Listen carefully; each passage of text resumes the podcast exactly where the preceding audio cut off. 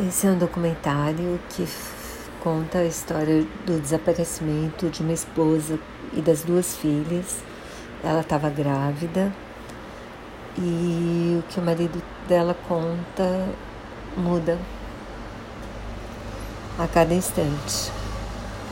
É um documentário terrível. Eu tive de parar algumas vezes de assistir, mas é bem feito. E se vocês gostam de documentários de crime, é isso.